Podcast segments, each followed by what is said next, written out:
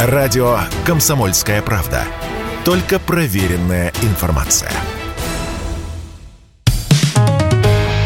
«Экономика» на Радио КП. Здравствуйте, дорогие радиослушатели! В эфире наш ежедневный обзор главных экономических новостей.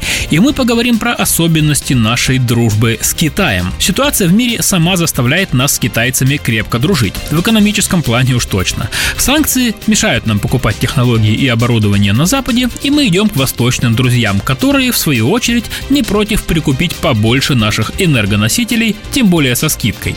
Финансовый результат укрепления нашей дружбы обнародовало таможенное управление Китайской Народной Республики. Торговый оборот между нашими странами за 10 месяцев этого года увеличился на 33% до 154 миллиардов долларов. Что касается конкретно импорта в Россию из Китая, то он вырос до 60 с лишним миллиардов. Давайте пройдемся по конкретным цифрам. По данным китайских таможенников, наша страна резко увеличила импорт китайских грузовиков аж в три с половиной раза. Это неудивительно, потому что именно эти товары Россия раньше импортировала из Евросоюза, США и Японии. Например, грузовиков из этих стран в прошлом году Россия закупила на миллиард долларов. И всего за 10 месяцев этого года китайцы продали нам тех же самых тяжелых машин на тот же самый миллиард. Дальше перечислю основные статьи китайского импорта. Импорт шин вырос на 111%. Закупки экскаваторов и бульдозеров увеличились на 97%.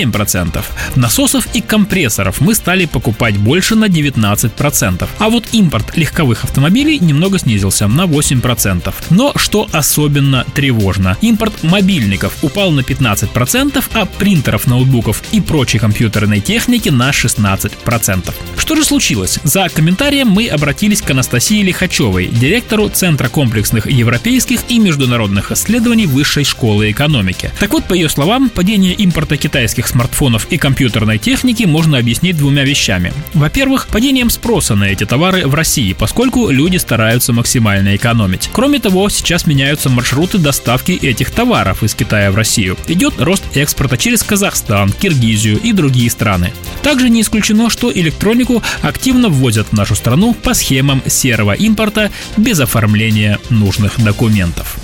И в конце нашего выпуска мы, конечно, поговорим о санкциях. Ну как же без них? Западные страны не смогли согласовать потолок цен на российскую нефть. Однако на фоне всех этих разговоров о потолках американцы решили наоборот ослабить санкции против наших энергоносителей. Минфин США разрешил поставлять российскую нефть в Болгарию, Хорватию и страны Евросоюза, не имеющие выхода к морю. Кроме того, американцы заявили, что до 23 сентября 2023 года года нам можно поставлять нефть с месторождения Сахалин-2 в Японию. И третий пункт, если российская нефть будет подвергнута существенной переработке, то на нее не будет распространяться тот самый, пока еще не принятый ценовой потолок.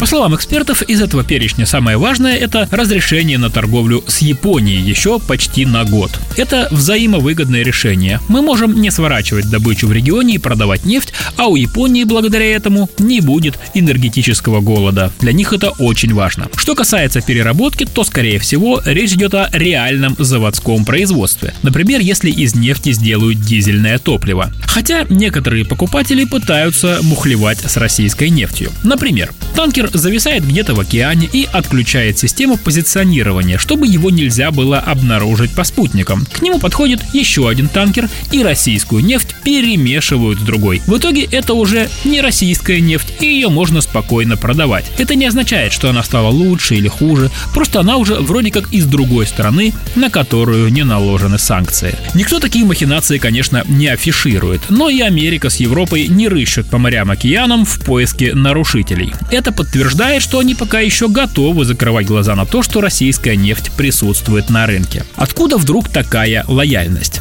Дело может быть вот в чем. Скорее всего, авторы санкций ожидали, что добыча нефти у нас упадет процентов на 30, а параллельно с этим ближневосточные страны увеличат свои поставки на мировой рынок.